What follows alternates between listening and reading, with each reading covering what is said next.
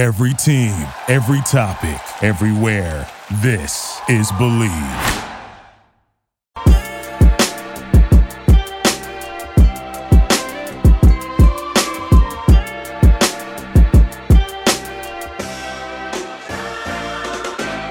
What's up, everyone, and welcome to another edition of Bleav in Falcons. I'm your host, Will McFadden.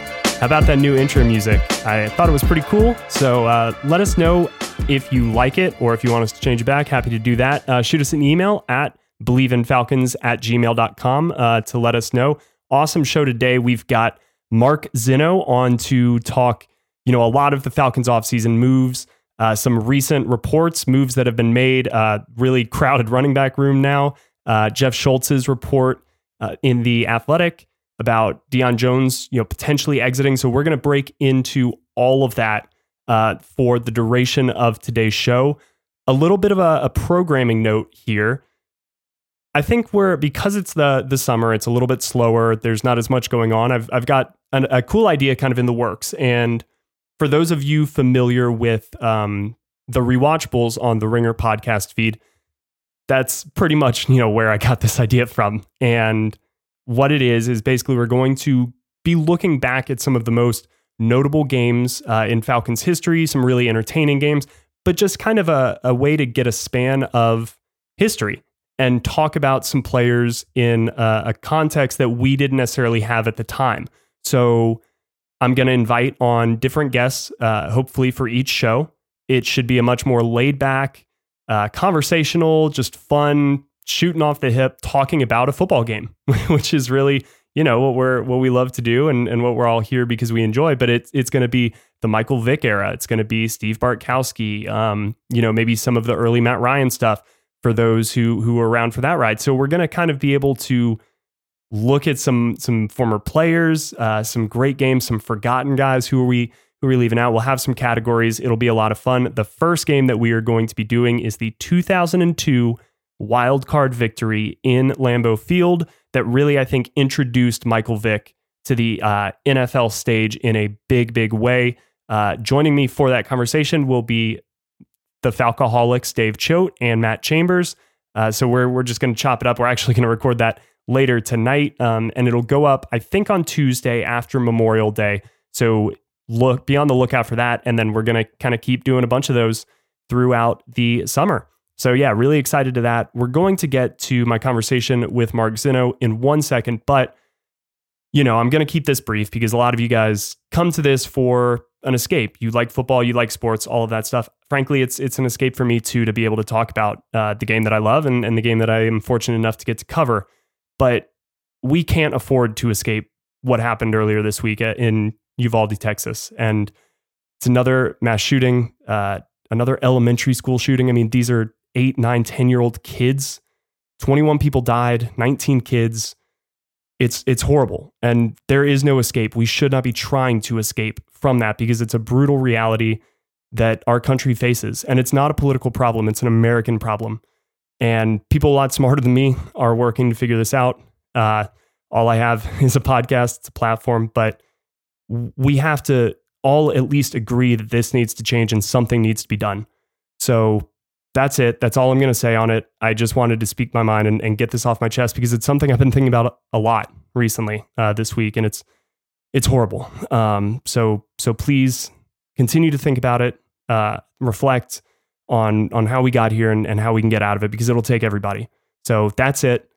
Let's get to my conversation with Mark Zinno and a little bit of football talk. Our partners at BetOnline continue to be the number one source for all your betting needs and sports info. Find all of the latest odds, news, and sports developments for the NBA playoffs, Major League Baseball, fights, and NFL futures at BetOnline. BetOnline is your continued source for all sports wagering needs, including live betting and the fan favorite Vegas casino and poker games. It's really easy to get started. So head over to the website or use your mobile device to sign up and use our promo code BLEAV, that's B L E A V, to receive your 50% welcome bonus on your first deposit. It's really that easy. So head over there, just get it signed up. And remember, bet online, where the game starts. Joining me now is Mark Zinno, host of A to Z with Mark Zinno on the Locked On Sports Atlanta podcast feed, and also the host of the Hazard Ground podcast, as well as being a national sports betting analyst. Mark, man, that's quite a lot you got going on. How are you? Uh, how you doing? And thank you so much for finding the time to uh, to join me today. I'm searching for sleep and more hours in the day. That's about it. But uh, staying busy, brother. Thanks for having me. It's great to be here with you, man. Yeah, we're doing a, a, little bit of a home and home this yeah. week. I, I hopped I like on it. your podcast Tuesday, and uh, and you're here to talk about the Falcons on this podcast. And you know, I was kind of looking through some of the news that's occurred since we last spoke, and a bunch of stuff came out today. Uh, so we're gonna kind of start right off the top with with kind of the biggest news, which is I think that Deion Jones uh, expected to miss the entirety of the offseason after having uh, shoulder surgery. Arthur Smith um, you know, announced that today at the press conference. So we talked a lot on Tuesday about kind of was Deion Jones's future in Atlanta coming to an end sooner rather than later. Uh, does this change any of, of your opinion on on everything we've heard about Deion Jones recently? I mean, it makes him untradeable. Like that's the problem. Like even if someone was going to offer you a seventh round draft pick and be willing to take his contract, which I don't think anybody's yeah. is willing to do, um, he's untradeable at this point. So it's either cut him or pay him to not play. I mean, that's essentially what it boils down to. Uh, and my guess is here as we sit here on May 26th, 27, 28, 29, 30, 31, six days from now, he'll be gone. Uh, I don't think there's any reason to believe that he's any part of this. If you look at what they've put in that linebacker room uh, yep. among just all the, even if you don't know all the names, just know that they've brought in five or six different linebackers. They drafted Troy Anderson, uh, you know, and this is all been losing Foye, Foye Oluokun as well. So they've had to put bodies there. But between what Deion's skill set is, you know, he's not really a fit for the 3 4 defense that Dean Pees runs. And clearly, the tape showed last year that this was not a guy who really put forth the best effort. So for somebody who was fighting for a job or at least trying to keep a job, uh, Deion didn't do a very good job. I guess he figured I got my money, I got paid, I got X number of million guaranteed, and you know I'll let the chips fall they may. Well, the chips are going to be falling come come six days from now.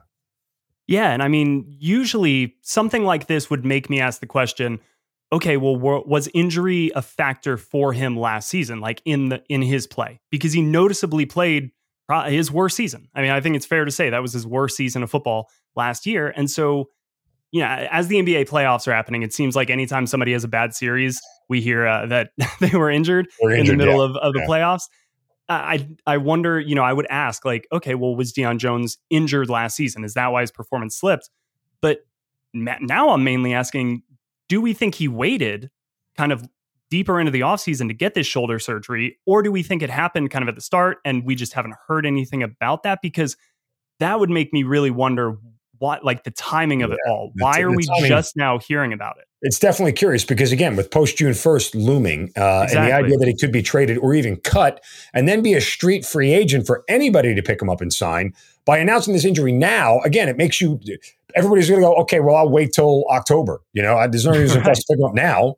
Let me see what my situation is in October. I could be six and two. I could be two and six. I mean, so there, there's a lot of reasons to not announce this now, uh, unless he felt like, you know, if he was really trying to be nefarious isn't really the right word, Will, but if he was just sort of being sneaky and planning around the fact that he thought the Falcons might get rid of him, knowing that he was injured um, you know, the Falcons may opt for an injury settlement uh, more than anything else, or, look to go down that road.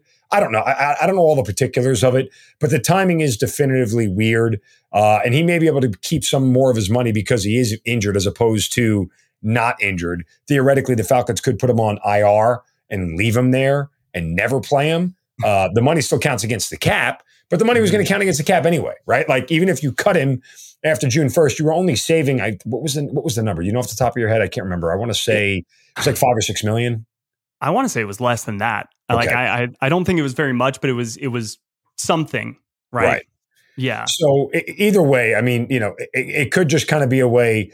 You could argue that it was a way to stick it back to them if they were going to cut me. Fine, you know, I'll be injured, and, and one way or another, you guys are going to have to pay me or get rid of me, and uh, who knows what'll happen here at this point. The timing definitely curious, and uh, like I said, I think he's on borrowed time anyway.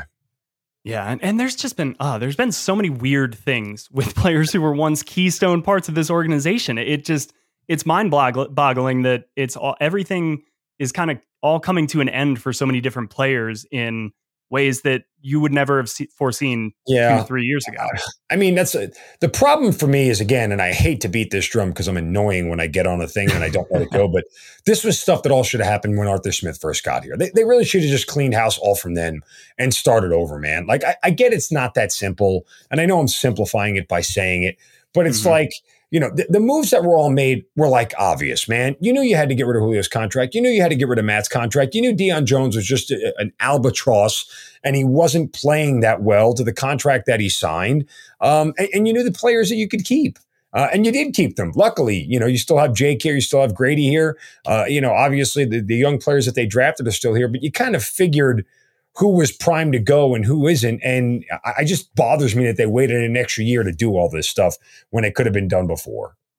Yeah, and and I mean, I I definitely think that there is a way to look at it, black and white game theory type of of way sure. of saying if you're not going to win at all, because for for years, honestly, uh, inside the building, you know, to Tabeek behind closed doors, I was like, if you're not going to win the Super Bowl this year, then why win any more games? You have kind of an inherent obligation to future success to try to get as much uh, valuable capital in the short term to to build that up. And by winning games, you're robbing yourself of that draft capital. But I think as I've you know, I, I, can come around and be persuaded to the importance of maybe a seven and 10 season last year where you surprised some people, you did win some close games because the mentality, I think, in that locker room was so shot after the 2020 season where things went wrong in every possible way. And guys just looked, frankly, yeah. spooked coming out of halftime. I mean, it wasn't even like the game's tight in the fourth quarter. They there just wasn't, I think, a belief that they could win really any type of game that wasn't just a blowout in their favor.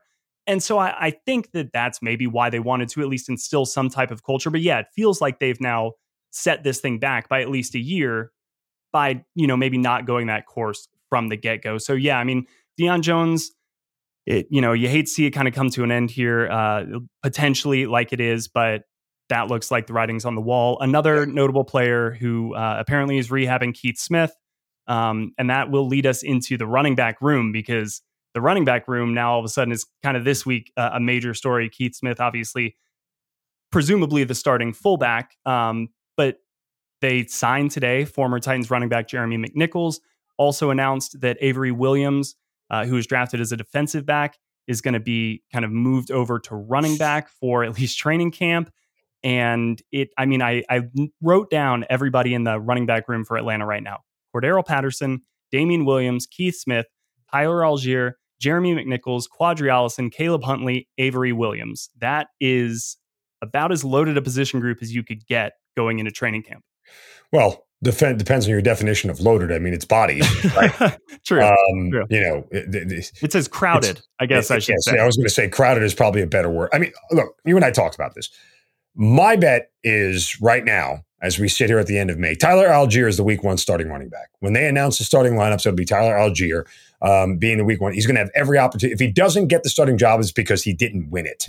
And do you Flat mean that in going, more like a traditional running back role? Yes. I mean, that's, okay.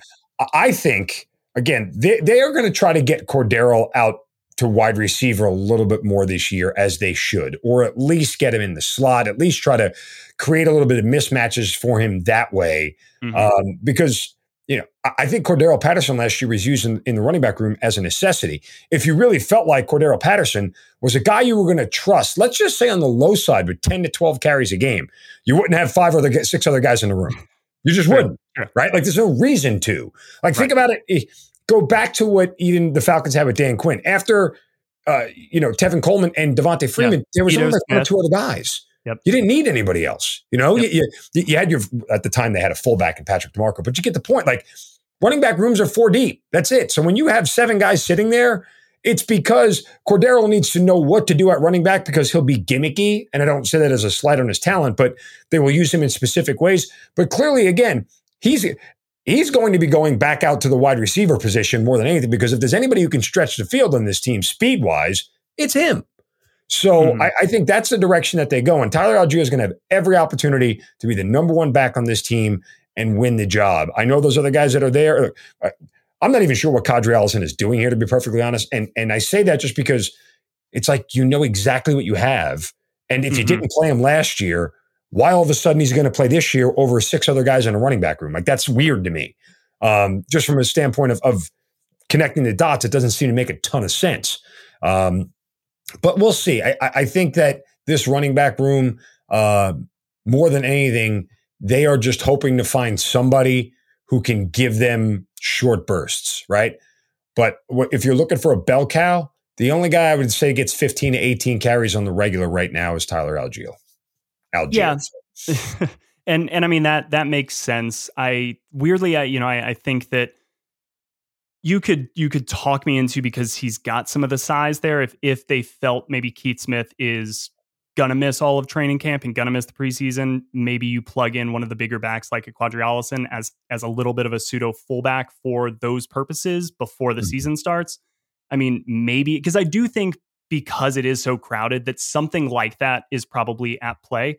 The Avery Williams part of it is really interesting because I think he's got a really good chance to still make the roster as a as your return guys, your kind of special teams key player back there to to take kickoffs and, and punts because he did that last year. And it's not like he did a, a bad job or a bad enough job to to cost him that role. And so usually when you pencil in a special team spot for one of these key guys, it's it's going to come from the position group that they're a part of.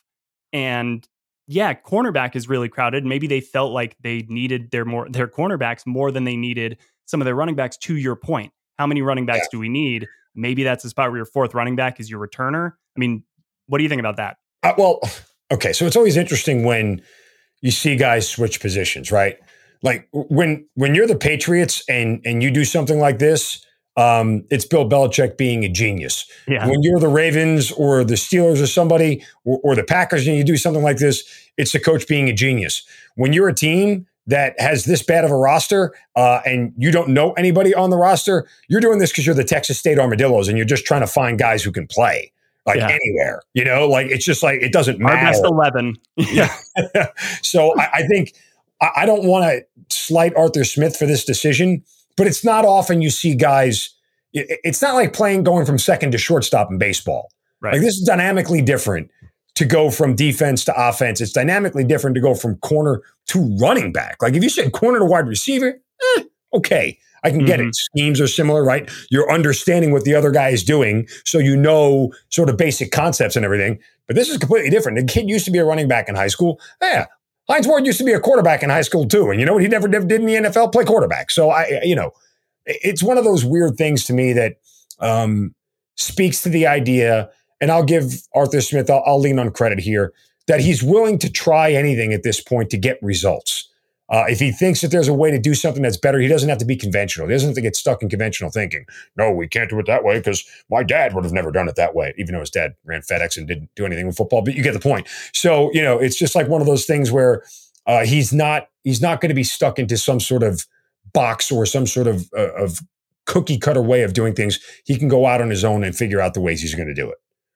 Yeah, and I, I do really like the the thought process behind you know again it could make sense in a certain through a certain type of lens he does have a running back past you know mm-hmm. he, he, went to boise state kind of as a running back that's how he got his foot in the door and, and then they transitioned him over to the defensive side of the ball but he's obviously got skills uh, as a return man and you could see those being translatable to a running back um, situation I, I still kind of think that he's pretty much nothing more than than just your returner and so uh, I think your point is very smart about how many running backs do you need, especially because we know that Arthur Smith values versatility and especially personnel versatility.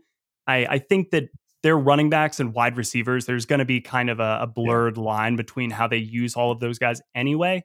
So yeah, maybe they really, you know, think that their cornerback group is is a little bit deeper than than we may be thinking. Yeah, and that I would too. I would also say, just remember, I mean, you, you know, you're walking in a camp, and OTAs count too with 90 bodies, right? Like at the end yeah. of the day, they're not keeping six running backs on the roster. Like that's yeah. just not good roster management. Four, yes, maybe five if if he does play a whole ton of special teams.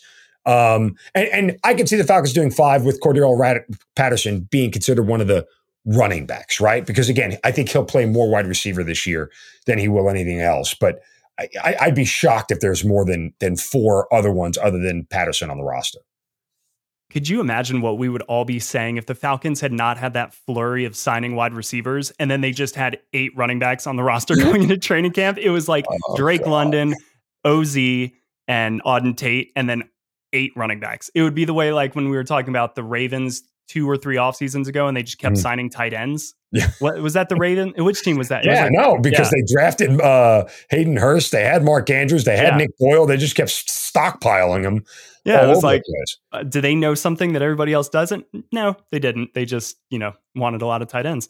Yeah, um, but I, I, tell you what, I, I think Arthur Smith looks at it and says this two things the, the, old competition adage that every coach has right the more bodies mm-hmm. i put in there the more competitive everybody's going to be the best i'm going to see of everybody because they are going to have limited reps so they're going to give their absolute best every single time they're out on the field like that's the old you know mentality of coaching just to create more competition yep. um, so i think that's a big part of it but two the other part is is that you know from a talent standpoint all these guys are kind of generally the same and you yeah. need to see who deserves to be there and who doesn't. I, I, again, I think a lot of these guys are going to end up being all these signings that they did. Bye bye. You know, come come training camp when they have to start cutting guys down. Bye bye.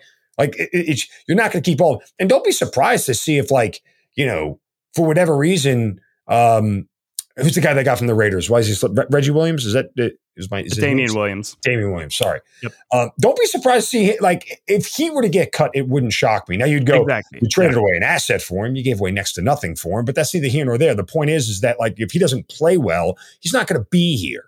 You mm-hmm. know, it, it, there's no locks on this roster right now, with the exception of three, four guys. I mean, other than that, everybody else is fighting for a job. Yeah, it's Younghoe Koo and then everybody else. Uh, no, I mean, yeah, I think that um, I think that it's going to be a horse race, right? And and you've got horses of all the same caliber, and it's really just going to be all right. Who's who's able to come first, second, third, fourth, kind of over the course of the next several months. And I don't think we're going to see a lot of Cordero Patterson in preseason. This, you know, after all the moves today, that was pretty pretty much made clear. And if there is a position that you want to maybe get guys and and you know, I hate, I always hate this term because it's very insensitive, but like Burnham and Churnham in training camp, like running back is is where you would do it. You get fresh legs out there every five plays or so. It helps the rest of your team because you got guys running fast. Like, so there's there is a lot of benefit um, into heading into training camp and OTAs with a lot of guys at kind of that position in particular. But I want to kind of pivot away from the news, get into a couple of, of broader topics, and you know, I was going back and listening to uh, to your podcast and Great job, by the way. Love love the uh, the whole uh, overall vibe. Um, Appreciate it. And one of the things that you said on on kind of your the Falcons could make Vegas look bad um, podcast was, you know, if the Falcons do manage to get kind of six seven wins because like they did last year, they just beat up on the bad teams. They didn't win against the good teams. There's more good teams, I think, on the schedule this year, at least on paper, yep. than there were last year. And mm-hmm. so, therefore, your wins kind of they become harder to find. Vegas, you know, is not very favorable for Atlanta. What are they? Four, four and a half, half and yeah. a half, four, four and a half. half. So, mm-hmm. yeah. So I, I, people are not high on Atlanta. Your point was if Falcons find a way, six, seven wins, that that looks really favorably upon Arthur Smith and Terry Fontenot, even though the team has not really sniffed the playoffs yet under their regime. Can you elaborate a little bit more on that? And then the flip side of where could this get precarious for Arthur and Terry? Well, this is not a talented roster. We know that, right? Save AJ Terrell, Grady Jarrett, Kyle Pitts, you know, Jake Matthews, Chris Lindstrom. There, mm-hmm. There's like no talent anywhere. It's like devoid of legitimate talent. Um, and after that, you know, uh, it's a whole bunch of unproven guys, including exactly. the rookies who may turn into something we don't know, but we're just assuming at this point they're unproven. So, of a 53 man roster, you have four known commodities that are actually worth anything that could probably start somewhere else on an NFL roster after that, it's it's up for grabs, everybody. If you can take that and get to six wins, that's one win less than they had with Matt Ryan under center last year. With this mm-hmm. quarterback, this wide receiver room, the running backs we just went over, the defense we just went over, and the myriad of linebackers that nobody knows the name of, that is an hell of a coaching job by Arthur Smith. That's about scheme. That's about taking less talented players and making them successful and putting them in positions to succeed. You know who does that really well? Some guy named Bill Belichick. In fact, he's made a 25 year coaching career and seven Super Bowls off of it. Does Julian Edelman look like a, a specimen that scares the hell out of anybody on a football field? No. Chris Hogan. Chris I Hogan. Mean, you could just name that. Why do you think Belichick was still taking guys like Keanu, uh, not Keanu Neal, uh, Harry Okay, uh, Neil Harry. Neil, Neil Harry. whatever his name is. I knew there was a, a K in there somewhere. Um, you know, he's drafting guys like that because he always believes that he can make them better or he can create mismatches for guys like that. And he can find value in players other guys can't.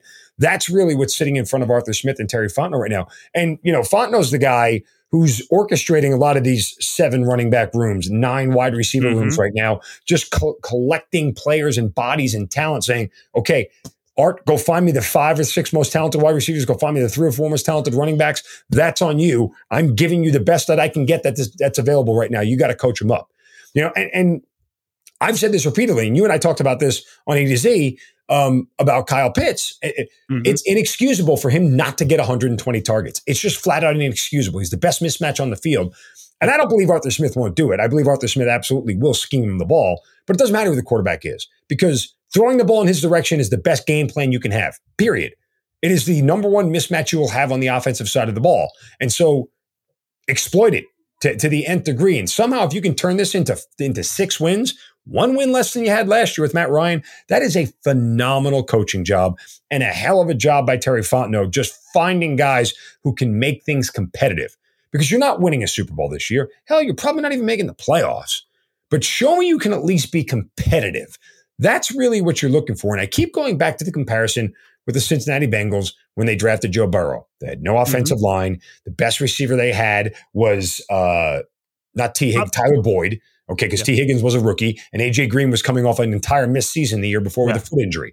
So those were his wide receivers. Joe Mixon was a guy at that point in time. He wasn't the Joe Mixon we know now. And that was it. And they had some players on defense. And yet every game that Joe Burrow played his rookie year, they were competitive. They fought. You could see that they were a different team with him under center. And that's all you're asking for at this point. Just be competitive. It's one, I always say this how you win never matters. How you lose always matters.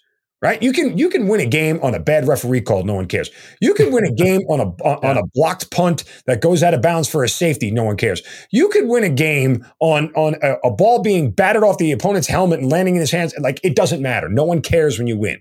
How you lose always matters. If you keep getting your doors blown off and you're losing games 37 to 6 and you're getting embarrassed on a routine basis, that's a problem. That, that, that speaks to lack of preparation because nobody in this league will is that far apart from anybody else. You can no. make an argument that every NFL team is only two or three players away from being a playoff team.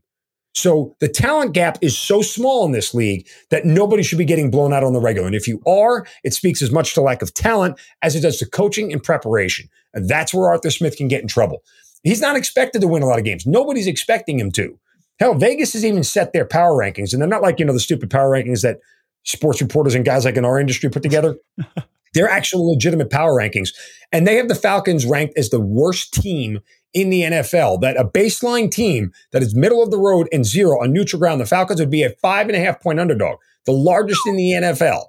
Mm. Okay, that's how little yeah. Vegas thinks of what the Fal- Falcons roster is, and a lot of that's that, that's not them guessing. That's based off of like years and years of number and data and talent based on, and, and stats rather based on right. the players that they have. So they're telling you that the Falcons aren't good. Now I'm somebody who's already looking to to, to fade that, right? Because I believe the Falcons are going to be a little bit better than what people think. And as long mm-hmm. as Arthur Smith can keep them competitive in games, even if it's only for three quarters, right? That's a good sign. Like if I'm in a 20 to 17 or or or like a, you know, uh, let, us even just flip it around and pretend the offense can score. You know, like a a, a 28 24. 24 kind of game yep. as we get to the fourth quarter. And then the final score ends up 42 to 24 because they scored 14 points in the fourth quarter and you didn't score anything. I'm okay with that. Like it's going to look like a blowout on paper, but when you watch the game, you know, hey man, they're hanging in for three quarters. They got to figure out the last 15 minutes and how they get there. And one or two guys could make that difference. That's something you can actually sink your teeth into. But that's why I say how you lose always matters. If they're in games, then that's important. And I think that's a great thing for Arthur Smith. And I could be foolishly optimistic, and I know I'm rambling on here, but like I feel like there's reason to believe that Arthur Smith is the right coach to do this. Mm-hmm. For as much I, as everybody thinks I'm the negative guy in this town, like I really genuinely believe he's a really smart coach. And he's a little bit ahead of the curve on a lot of things. I think that he really can do this and get this team to six wins. I, I agree with you. I mean, I think I'm I was a little bit more pessimistic last year than I think most people were. And I'm a little bit more optimistic this year than I think most people were um, or are because I agree with you. I mean, I think he showed me a lot last year with his use of formation and personnels yep. uh, or uh, personnel groupings because y- you know, and the same holds true this year. Like that team, even with the players that they did have that they don't have now, was still not as good as a lot of the teams they were playing. Yeah. And so you have to find these small little advantages. And I think that Arthur Smith is a type of coach who really focuses on these small little mm-hmm. details that they that add up and then win you football games because of the cumulative effect of those details. Here's here's the real the real challenge. Um the offensive line. Like honestly, that's the one thing that can blow this whole thing up. If if his offense doesn't have any time to be able to like just run a play, that's going to be problematic. Uh, and there's not much you can fix about that. It, I suppose he could scheme his way around it, but I would expect, given the, the receivers and people that they've compiled, this is a whole lot of three step drop and throw the ball to the biggest target you can find that's only four to six yards away. Like they're going to dink and dunk the hell out of everybody. And then hopefully when everybody collapses, they'll take a shot down the field with somebody like Cordarrelle Patterson or whatever. But I don't know that they're going to have all that much more time than other than for a three or five step drop and release. Everything's going to be timing routes with this team and, and ways to get guys open that way. And I think Arthur Smith's smart enough to realize that. See, I kind of think we're going to see much more actual play action bootlegs with with players okay. like Marcus Mariota and Ridder, and they're going to move the pocket and they're going to they're going to try to help. Yeah, so that's how that, that's how that I think It creates more time for you to get rid of the football. The one thing I don't like about the rollout is it cuts off half the field, right? And and Mariota mm-hmm. probably needs more than half the field to work with. It's true, but maybe that also plays into the fact that they went and uh and grabbed some gigantic receivers. So even if the field's cut in half, you can throw it vertically. You know, right. sky's not. Right. Um, what uh, you know, I'm worried because as I looked at the the schedule and we kind of right when it came out looked through it, I think I found six wins um, so so right there, you know, that kind of falls in. But there was one thing that I've heard a lot of people, and even let hearing you list list some of the the potential wins on the schedule. In my mind, I was I was waiting for you to maybe bring this up, and you never did. So I'm going to bring it up. The easiest part of their stretch is week eight through week thirteen, right? It's mm-hmm. it's the Panthers at home, Chargers. You know, it's iffy, but then you're on the road, Carolina at or at home for uh, for Chicago, at Washington, home for the Steelers. Those are most of your winnable games in a row right there. Yep. But they come after a brutal seven game start and yes. before your week 14 bye. And I really just worry that their easiest stretch is going to be completely kind of fumbled away because of injuries, just because of the fatigue, the cumulative kind of wear of the season once it hits them there. And then, frankly, that that game in Washington scares the crap out of me because of how bad that that field can be and because you're going to get guys whose bodies have just been on full go for 12 13 weeks at that point. I mean, do you think there's anything there? Do you think those are games they should still be expected to win? Okay. I didn't bring it up in my Falcons can make Vegas look bad show, but I did bring this stretch up the day after the schedule was released, but for a completely different reason. And here is the reason why this stretch could be profitable for the Falcons and they can win some games. When I when the schedule first came out, and again, I don't do the predicting wins thing. I think it's stupid. I think mm-hmm. it's a waste of time. It's I have no idea what the roster is going to look like at week eleven, yeah. week one. And I generally week. try not to either. Yeah, this so, is more. I I look at it four games and I go, I think they right. can win one game here. Right. know? You break it down. But I look at like, you know, if they have back to back road games, the level of defenses they play, the level of quarterback they play, things of that nature. What are tough stretches? What look like easy stretches? And the first thing I look for in a stretch is, believe it or not, when can I get Desmond Ridder into the starting lineup for a permanent basis? And the 2 mm-hmm. natural reactions were after the Thursday night game or after the bye week, because you get a couple extra days to prepare or you get a whole week to prepare. Well, the Thursday night game is week 10 and the bye week is week 14. And that's just too late in the season yeah. to, to really see if you have anything. The best and most opportune time to start and insert Desmond Ridder into the starting lineup is week eight against the Panthers. The previous week before, you're playing the Cincinnati Bengals. So it's not like it's a long travel flight back, right? You, you know, an hour and a half flight and you're, and, and you're back home.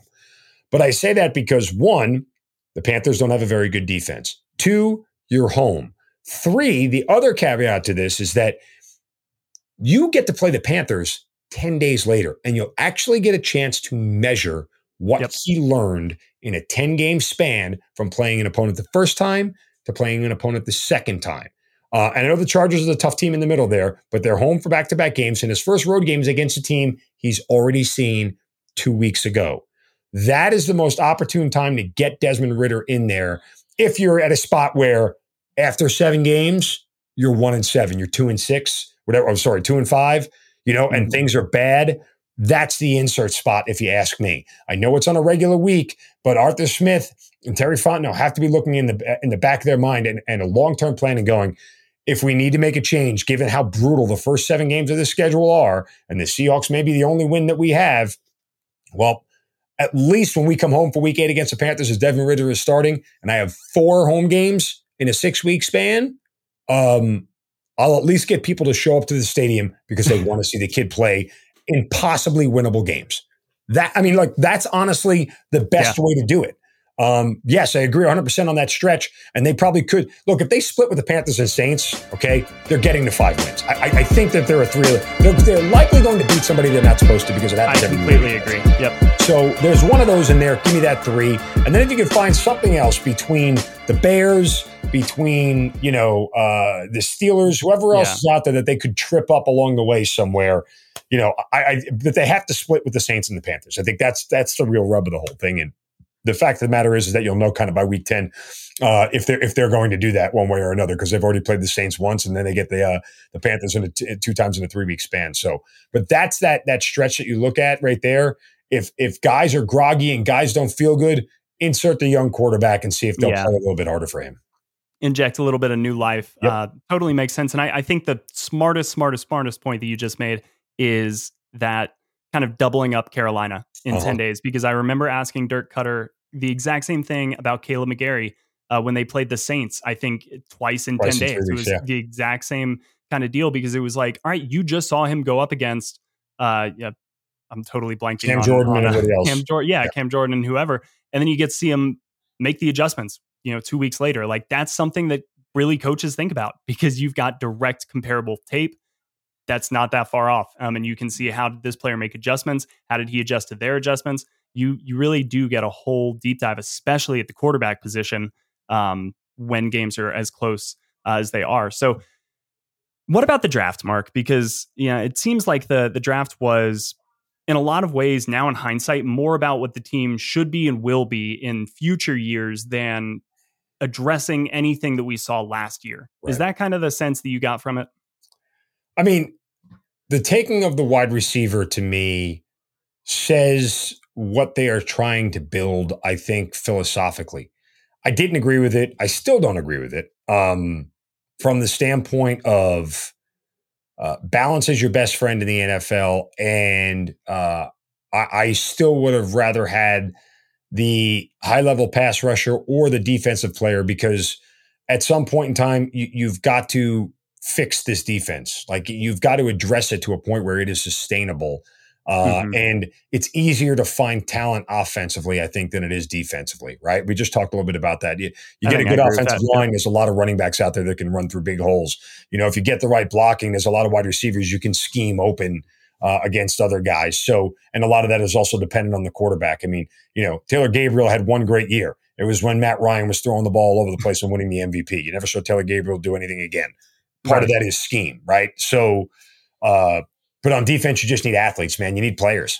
Uh, Yeah. And I thought in the long term, um, they needed somebody who could help be a cornerstone piece of this defense. And at the time, again, we didn't have Grady re-signed, so Mhm. um, you know you get him back, and, and Grady's obviously going to be here probably for the better part of the rest of his career. If for whatever reason they decide to trade him or something else happens down the road, that's fine. But you know, I, I, so I didn't.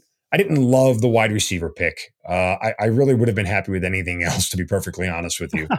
but I, again, Arthur Smith is in love with a certain kind of offense, and he's going to run it his way. Uh, so I understand why he's why, why he did that. Um, you have two very big receivers or, or pass catchers in Kyle Pitts and in Drake London. I will say this much though about the draft. I don't want to hear anybody tell me about their numbers shouldn't be respectable because of who the quarterback is. Malarkey, bullcrap, Yeah. turds, whatever you want to say, whatever bad word you want to use. Because guess what? You just drafted those guys two years in a row, knowing that within a two year span, Matt Ryan wasn't going to be your quarterback anymore. Those guys were going to be here, and Matt Ryan wasn't going to be throwing them football. You knew that when you drafted them both. So uh, you you better have had the foresight to understand that it doesn't matter. These are guys who it doesn't matter who throws the ball; they're good right. enough to catch it. That's yes. that's what's going to. I, I will not give Kyle Pitts a pass. I will not give Drake London a pass, and I will not give Arthur Smith a pass. And again, like I said, it's about targets. I get that they might not catch it, and I get that Marcus Mariota couldn't hit the broadside of a barn with certain throws. That's fine. But the target requisition share better be there for both of them because that's on Arthur Smith. Those plays better be schemed directly for those guys. That's coaching 101, and he's derelict in his duty if he doesn't. Yeah, get the balls in the hands of your best guys, and that's no longer you, you know your quarterback. And yep. uh, uh, frankly, I was getting tired, and and I think a lot of people were getting tired of the whole well, teams are taking Julio away, or they're doubling Julio, or or whatever, or Calvin, or insert whatever number one receiver was ever in there for any game. But it was like, well, teams are trying to dictate the ball to go here. It's like, yeah, but teams are trying to do that with the number one receiver on any team. You know, Davante Adams doesn't have an issue getting getting all those balls. Like, oh. you know, all, all these players that you see, Keenan Allen, yeah, whoever, Justin is, Jefferson, they still get all their balls.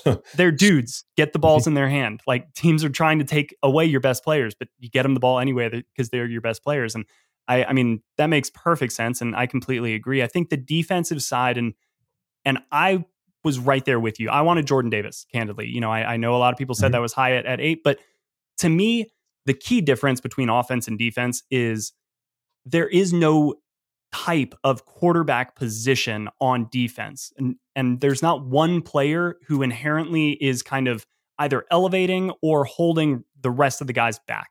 It really is about like all 11 working together, doing their role. So you do need more good players, I think, on defense than on offense because one great player at the right position can overcome a lot of other stuff. Yeah. And to me, and Jordan Davis would have filled that need because he would have been one guy that I think freed up a lot of the other 10. So I'm right there with you, but yeah. Unfortunately, when we review drafts and look back on them, they're always look through the prism of who was left on the board that you passed over. Good, bad, right. or indifferent people. And again, I, have done this with Vic Beasley. Like, don't sit here and tell me Vic Beasley was a bad draft pick. Okay, he was the best pass rusher available on the board at the time. They desperately needed one. Uh, and that's revisionist history to say that the, the, only other argument was that they could have taken Todd Gurley because Devonta Freeman at the time wasn't really what we saw in a back-to-back thousand yard back. You know what I'm saying? So there was a need for a running back there. But other than that, there's you know that, it's revisionist history to say anything else. When it comes to Drake London, it'll be about Jermaine Johnson. It'll be about all the other defensive players that were left behind him. Uh, and for Arnold Ebiketie, it'll be about Nakobe Dean, right? It'll be about him. Mm-hmm. Um, you know, w- what kind of career he has. If he's a stud uh, that you let go for whatever reason when you chose when you chose Arnold Ebiketie. And, and look, if Ebiketie works out, I think everything sort of goes away from that standpoint. Even if you miss on London because you got the pass rusher you so desperately needed, um, but still, you know, that's the prison that we always judge these drafts through, right, wrong, or indifferent. It's just kind of how it goes. All right, last one before I let you get out of here, Mark. Um, but you you mentioned Drake London. You mentioned the kind of the tall receivers. Kyle Pitts, obviously six six. Drake Drake London, kind of six four. Auden Tate, right up there. Bryan Edwards, tall. Marquez Valdes-Scantling, uh, tall. Like these guys, um, all all up there. What what do you think that's about? Do you really truly think that Arthur Smith just like loves tall wide receivers? That they are what makes his offense run, or do you think this is something a little bit different? Because I think when you look at when you look at teams, they're always trying to get advantages, right? And speed is something teams really prioritize. I think size and strength are what other some teams prioritize. Like Tennessee wants just like big, physical, strong dudes. They want to run you over and maul you. I I would get it if the Falcons kind of view size and length as maybe their market inefficiency that they could go out and acquire and maybe that that's one of those small details or small advantages and footholds that they think the rest of the NFL maybe is not caught onto yet. And if you look at advantages that receivers have, speed, uh, route running ability, hands, all of that stuff, I don't think size is at a premium when you're paying for players in free agency. So, in that way, the Falcons were probably targeting one of the more valuable in terms of just price tag advantages that a receiver could have. Yeah. What do you make about the Falcons just having a bunch of really tall dudes at wide receiver? They want to play basketball on a football field. I mean, honestly, that's that's what it is. If they can outsize everybody, and catch radius, right? Like that's the other term, catch radius. They if they yeah. all have a great catch radius, then um, you make Marcus Mariota's job a lot easier. Uh, and I think that's what more of this is about. I, I, know Arthur Smith has always had a penchant for big bodied wide receivers, C. A. J. Brown, uh, and and who and Corey Davis, right? Like, I mean, those are the two mm-hmm. guys that they put out there. They were two huge dudes, not the fastest guys on the field. AJ Brown was pretty fast, um, yeah. but nonetheless, you know, it, it, they, they, didn't have to be because they were going to be complete size mismatches for for most guys. Was that a reflection of the fact that Ryan Tannehill isn't all that accurate? Maybe.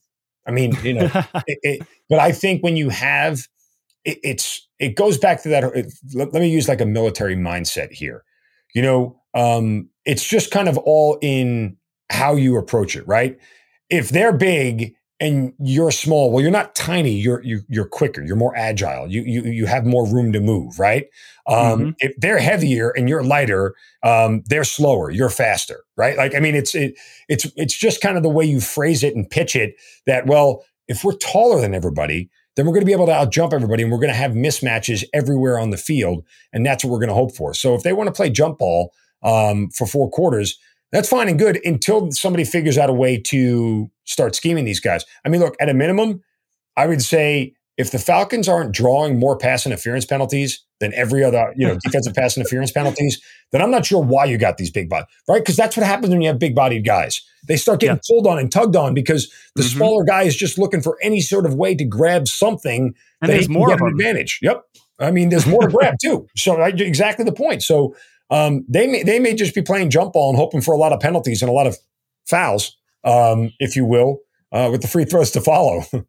yeah, they're gonna get they're gonna go foul hunting early, mm-hmm. get them to get them to foul out. No, I mean I, I think that's it's like they're gonna try to play like big ball, right? Uh, NBA teams are going small ball. The Falcons are gonna say, all right, well you're gonna need the size and the length to match up with us. And a lot of defenses, even though that's becoming a little bit more in vogue with players like Isaiah Simmons, Kyle Hamilton, those types of guys. Yeah. Defenses aren't filled with those types of players yet. Right. And so the, the other part of it too is that, be, as you said before, because size isn't necessarily a commodity that is priced heavily, when you don't have a mm-hmm. lot of room against the cap, it's easier to find, right? Like yep. speed costs you money. Tyreek Hill yeah. costs money. DK Metcalf is going to cost money. Fast dudes cost money because they're mm-hmm. fast, because I yeah. can't recreate that somewhere else. Right? I can scheme guys open. I can I can do a lot of different things, but I can't make anybody faster. Either they're fast or they're not. And when it comes to size, because it's not valued as much as you said, it's cheaper to find in the bargain basket. But now Arthur Smith goes, well, I'm just going to have the guy be taller than you are, and I'm going to throw it up above yeah. your head. it, it's to me, it's just purely about the only advantage we can get for the price that we could afford was size. Yeah, it's like what collector's set can we complete for the cheapest? Right. Exactly. and that's kind of that's kind of what they did. Awesome, man. Well, I, I really appreciate you taking the time to to join me. Is there anything you want to let everybody know that that you've got cooking before we get out of here? No, just uh, give me a follow uh, on social media, both uh, Twitter, Instagram, at Mark Zinno, M A R K Z I N N O. Check out the Hazard Ground podcast. It's my military related podcast, Tales of Combat and Survival. Subscribe, rate, and review. Uh, certainly, we got a huge audience. We've got over f- 4 million downloads, 270 some odd episodes. It's a, if you're into like long car rides and you need something to listen to, they're great stories. They're, they're absolutely stories that'll get you hooked. So, Hazard Ground podcast, go to the website, hazardground.com as well. Awesome, man. Thank you so much again for for taking the time to jump on. You got it, Will. Anytime, brother. All right, that will do it for today's show. Thanks again to Mark Zinno for hopping on and joining me. I, I thought that was a great conversation. Uh, and he's definitely very, very good at creating opinions. That's his job. That's been his job forever. Uh, it's something, you know, that I aspire to, but it made talking to him extremely easy. And I thought it was a really energetic podcast. I hope you guys got a lot out of it because uh, you know I think this season really could go a bunch of different directions, and I was a little bit surprised but heartened to to think that Mark maybe thinks that the Falcons could be a little bit better than people think because that that's kind of the way that I feel as well. Um, so that will do it for today's show, which was presented as always by BetOnline. Please like, subscribe, rate, review, all that good stuff. Let everybody know where they can find us. Um, you know, shoot us an email again uh, bleavinfalcons at gmail.com. Uh, let us know how you like the show. If you got any ideas, um, the intro music, all that good stuff. And be on the lookout again next week for the very first Falcons flashback podcast episode covering the 2002 wildcard win at Lambeau Field. That game is on YouTube if you would like to watch it before listening to that conversation, because we're going to get into the broadcasters. We're going to get into um, a lot of like the atmosphere, the fan. It's a really cool game. It's all in the snow, it's at night. So if you haven't seen it in a long time or if you've never seen it at all, I would uh, highly recommend going to check that out and then giving this podcast a listen next week. So that'll do it. Everybody enjoy the long weekend. Happy Memorial Day, and we'll see you soon.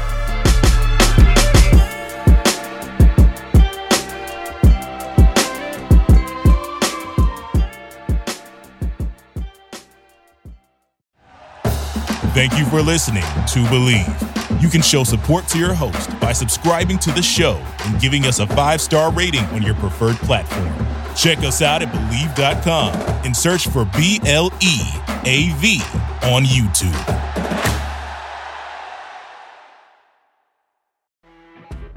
You know, when you're listening to a true crime story that has an unbelievable plot twist that makes you stop in your tracks? That's what our podcast, People Are the Worst, brings you with each episode. I'm Rachel. And I'm Rebecca. We're identical twins who love true crime cases that make you say, didn't see that coming, and we hate the people responsible for them. Listen to People Are the Worst now on Apple, Spotify, or wherever you get your podcasts.